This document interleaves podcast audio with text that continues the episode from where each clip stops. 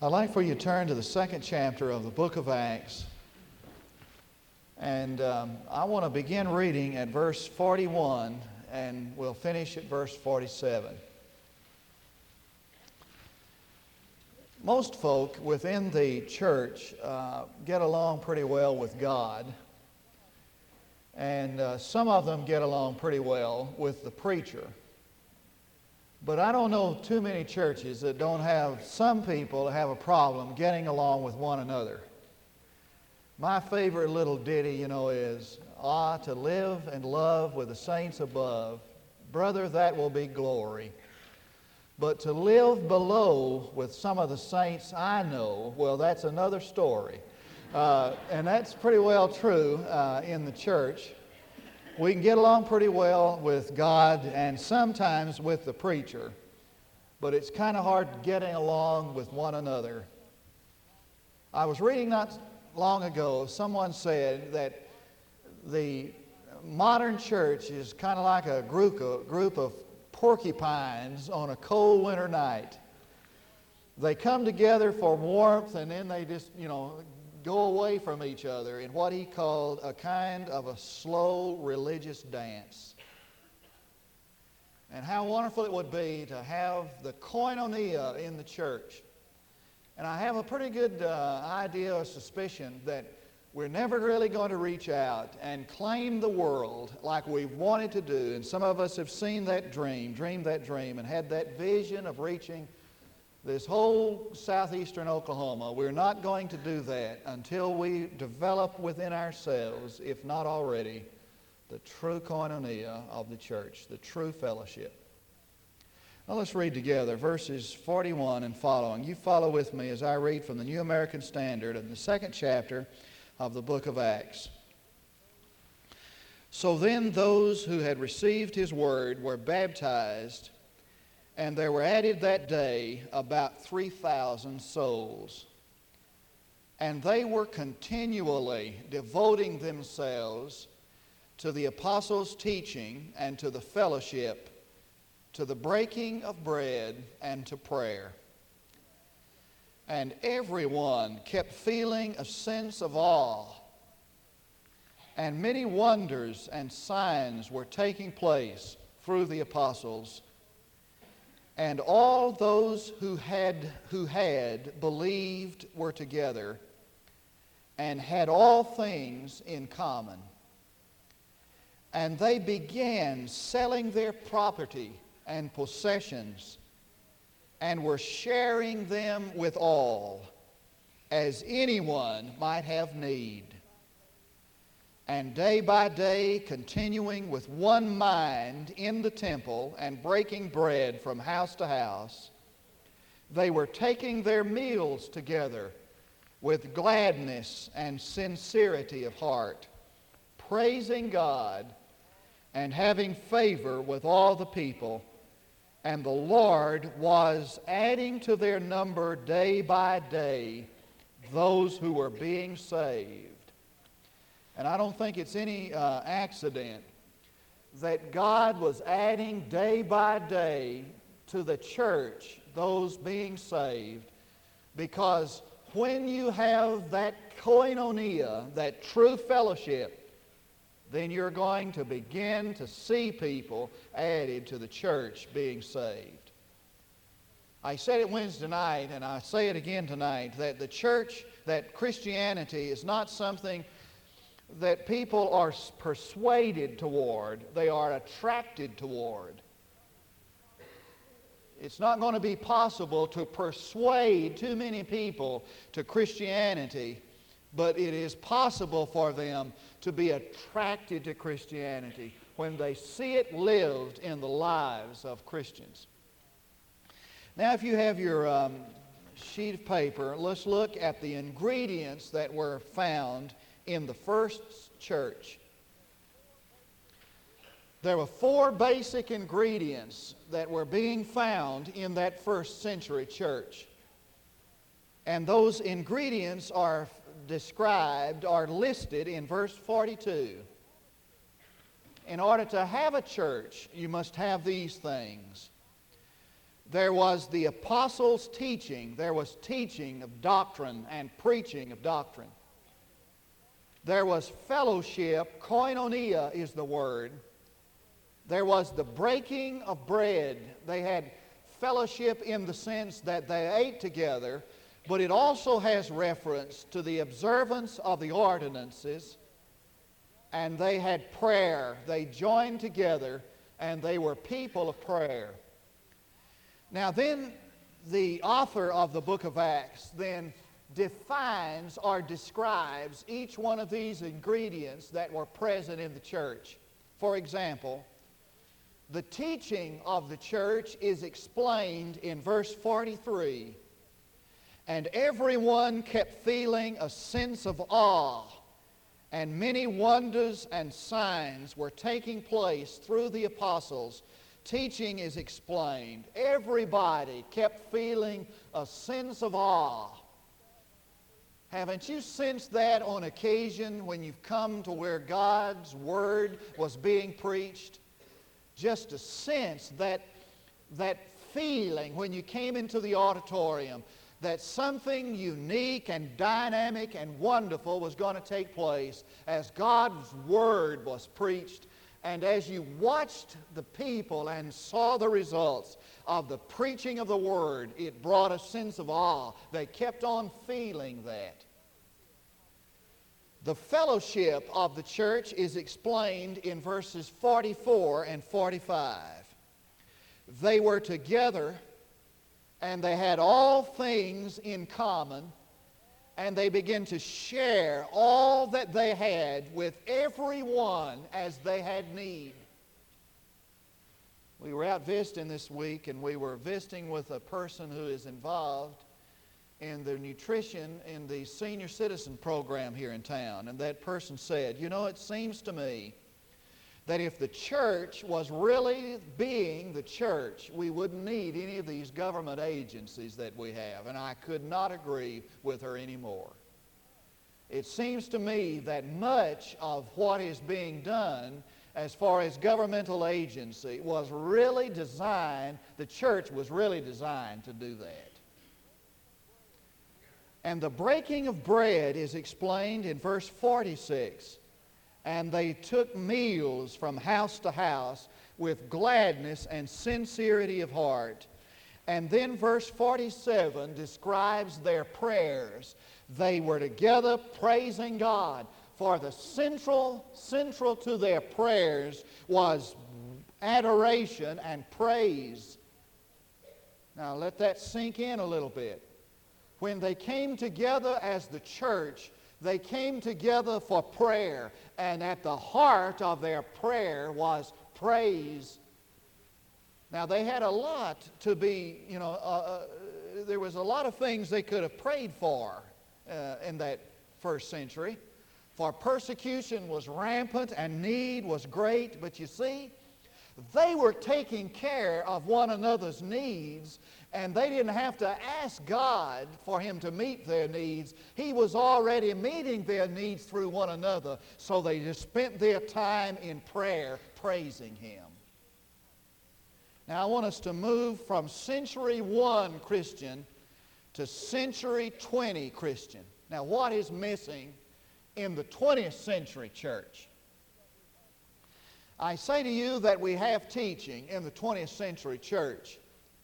We have more, we have better trained teachers and better teaching going on in the church today probably than ever before. And at our disposal, at our disposal is the equipment, the, the, the skills that are, are uh, available to the modern man. We have tremendous teaching in the church we do have the breaking of bread and we do observe the ordinances and we do pray.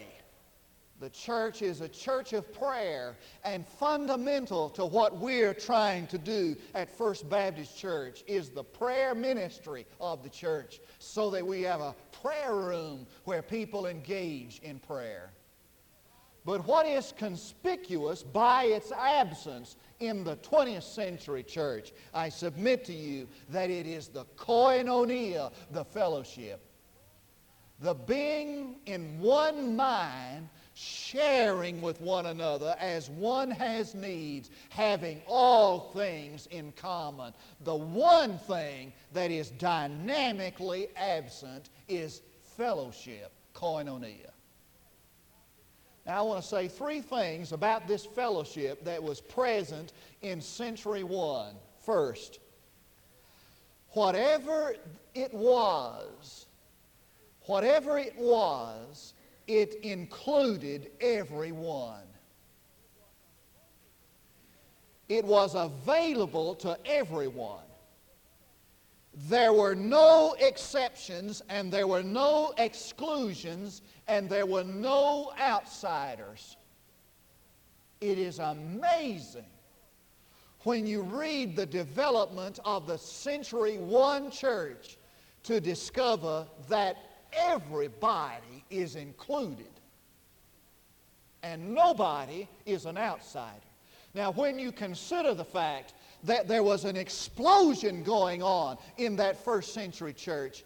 And people were added to its fellowship by the thousands, and they didn't even have a place to meet for worship. It's amazing that all of them were together included.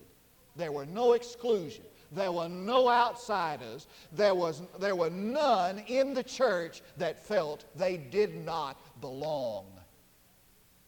I wonder if that's true today in the church. The second thing about this fellowship is that it held them together. It held them together. Now, there was persecution going on, political persecution. And the church was being fragmented physically, they were being scattered abroad. They had a lot going against against them. The church had a lot going against it. It had some strikes against it. For in that fellowship of believers, there were people who were coming from all walks of life. And one of the amazing things to me is that when you read the epistles, meeting in the same congregation, in the same fellowship, were slaves and slave masters. And they were, they were bound together with a cohesion that's remarkable and astounding. You didn't find f- folks fussing and, and in splinter groups. The fellowship held them together. Number three, it was meeting needs. It was a fellowship that was meeting needs. And it seemed to stand out to me that the thing that was chief, the chief concern in the first century church was the need of the members. I don't see that today in the modern church. I don't see it in this church. I'm going to be honest with you. I don't think that we have come to the place where we are concerned, really concerned about each other's needs. And I don't really think we're that concerned about anybody's needs except our own.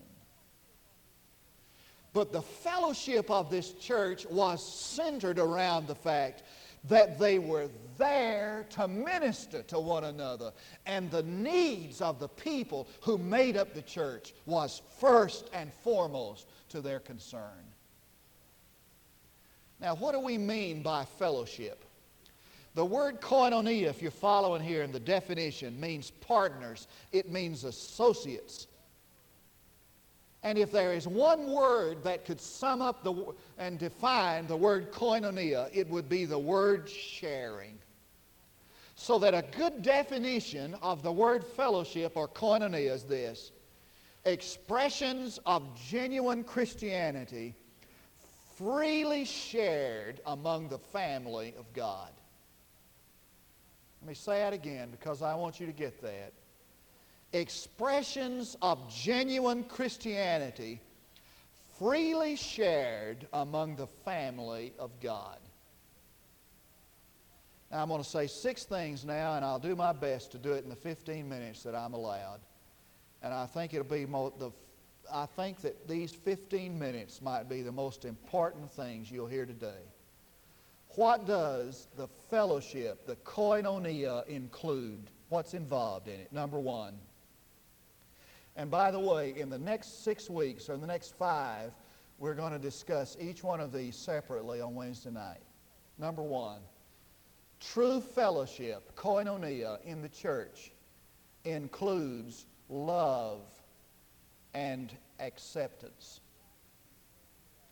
If you have your Bible handy there on your lap, turn over to the third chapter of the book of Ephesians and look at verse 17 with me, the third chapter of the book of Ephesians. And just hold your place there because we're going to be looking, uh, uh, we'll be looking at several passages there in Ephesians. So that Christ may dwell in your hearts through faith, that you, being rooted and grounded in love, may be able to comprehend with all the saints what is the breadth and length and height and depth, and to know the love of Christ which surpasses knowledge, that you may be filled up to, the, to all the fullness of God, the fellowship includes love and acceptance. Now, this sharing involves two things. It involves the sharing of something with someone, and it involves sharing in something with someone. Now, the sharing of something with someone is to meet a need that a person might have and I would have something that would meet that need. So out of generosity, I shared that with him.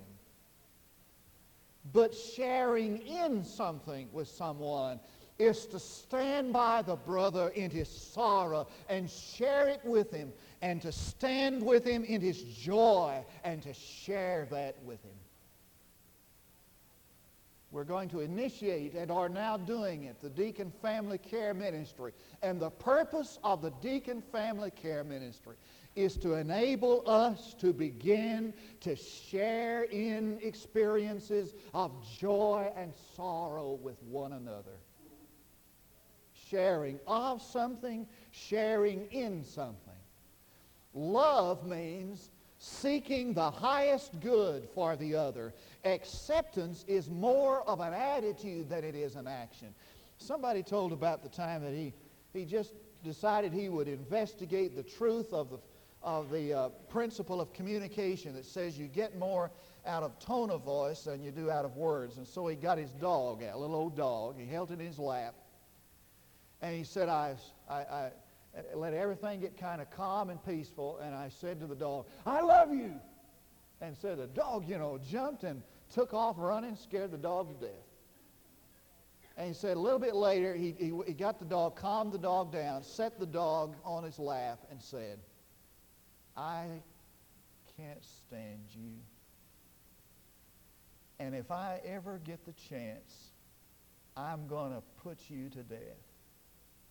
And the dog, you know, just laid there, just, just calm and peaceful.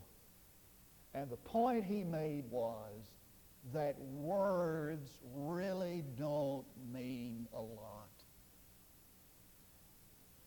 Now, we can stand in our places on Sunday morning and we can stand in the pulpit and we can talk all the day long about how we love one another and how we love the students at the college and how we love the lost. But listen, folks, words are cheap and don't really amount to much.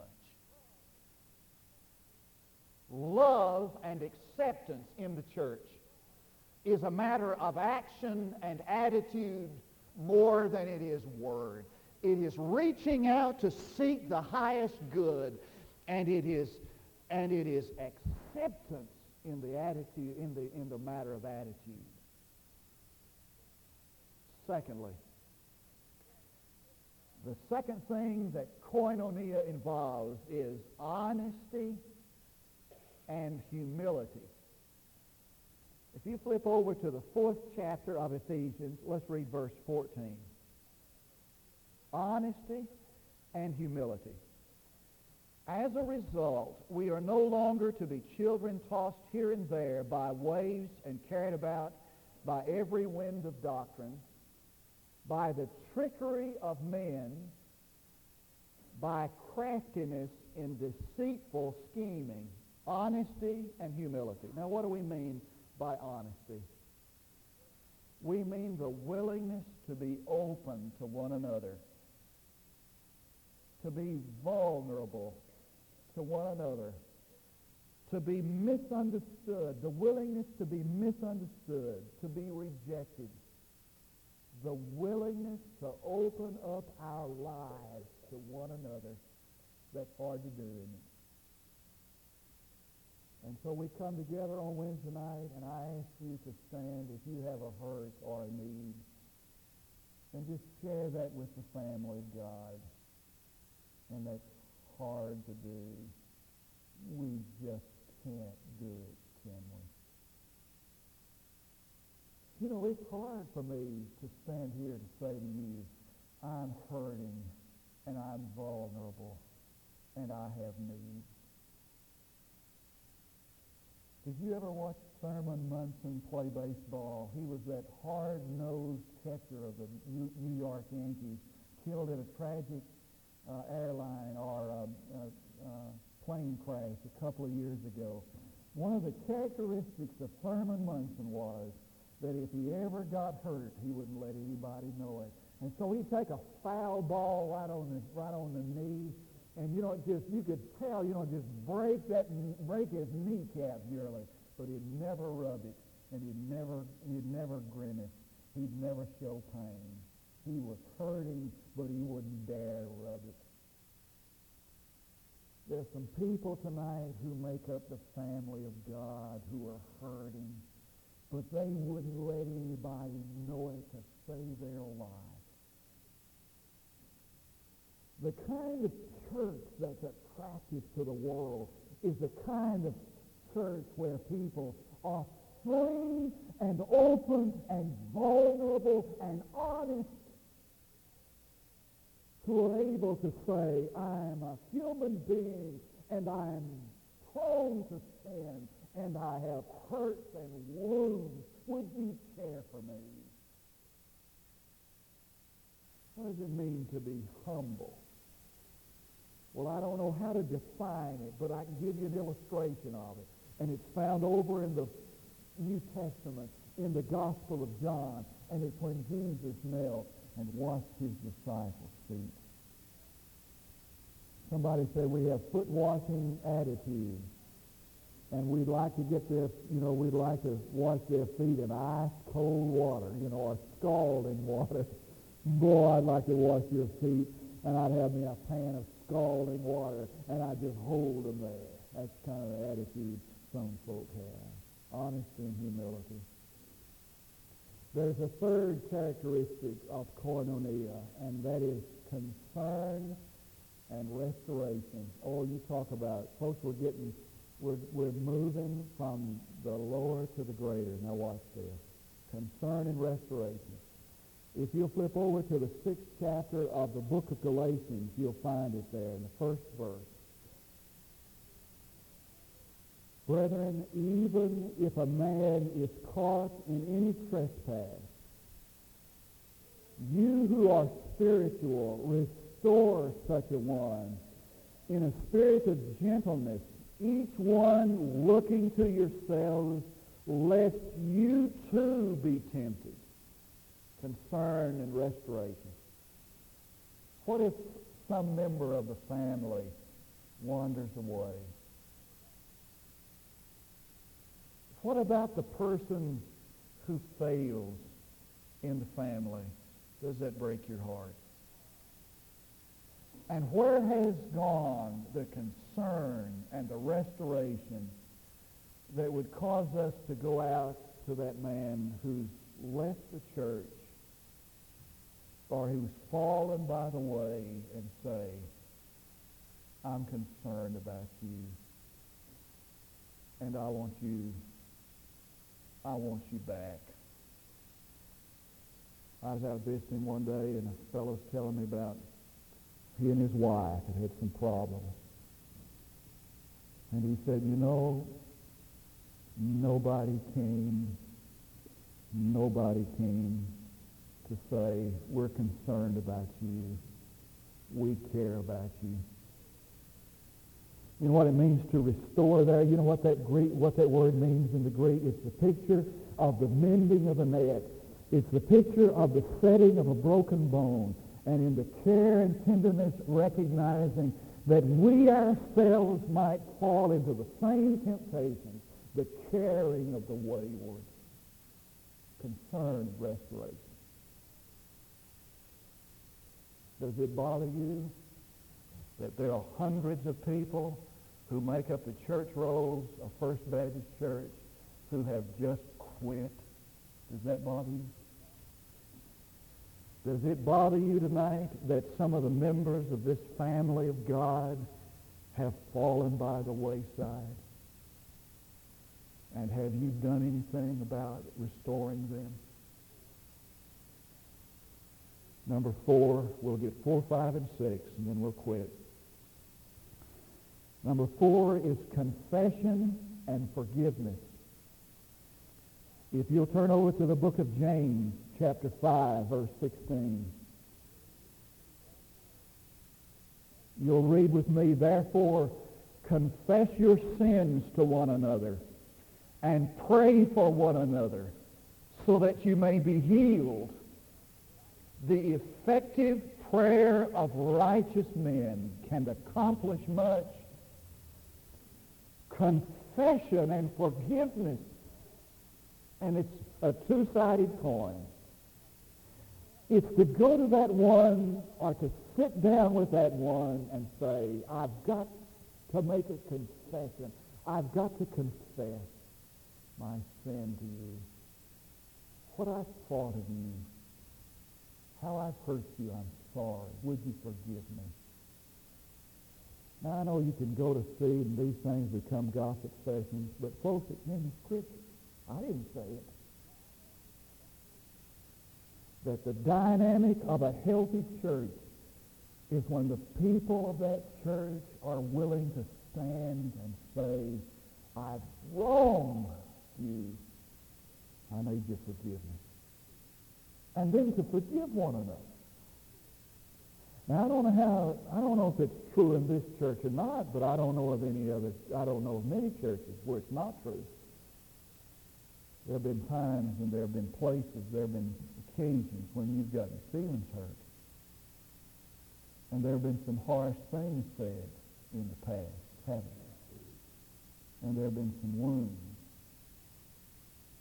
It might be time to get those wounds healed and to get those and to make that forgiveness known.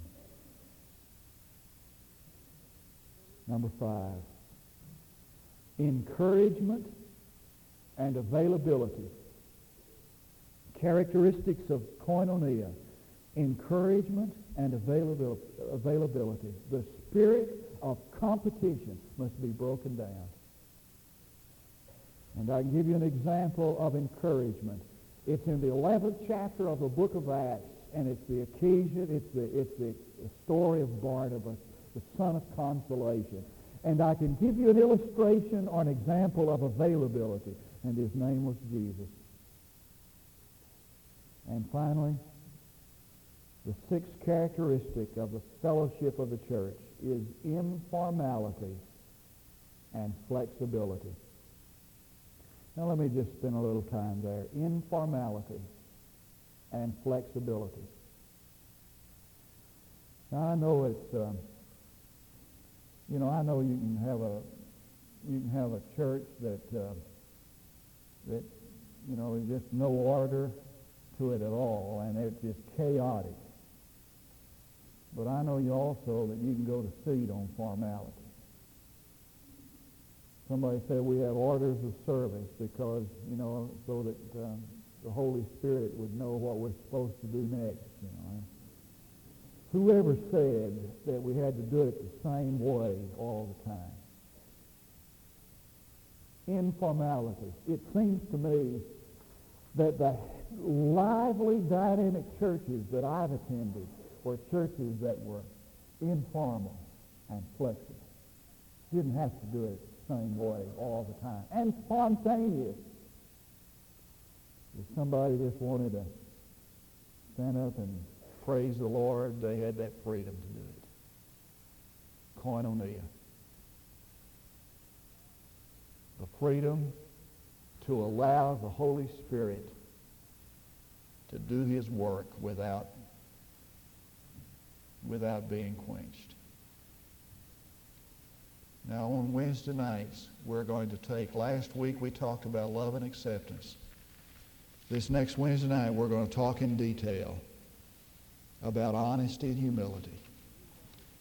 And I hope that you have the desire that I have, and I think you have, that the church will become the koinonia that will be attractive to the world. Would you join me in prayer? We'll be dismissed. Father,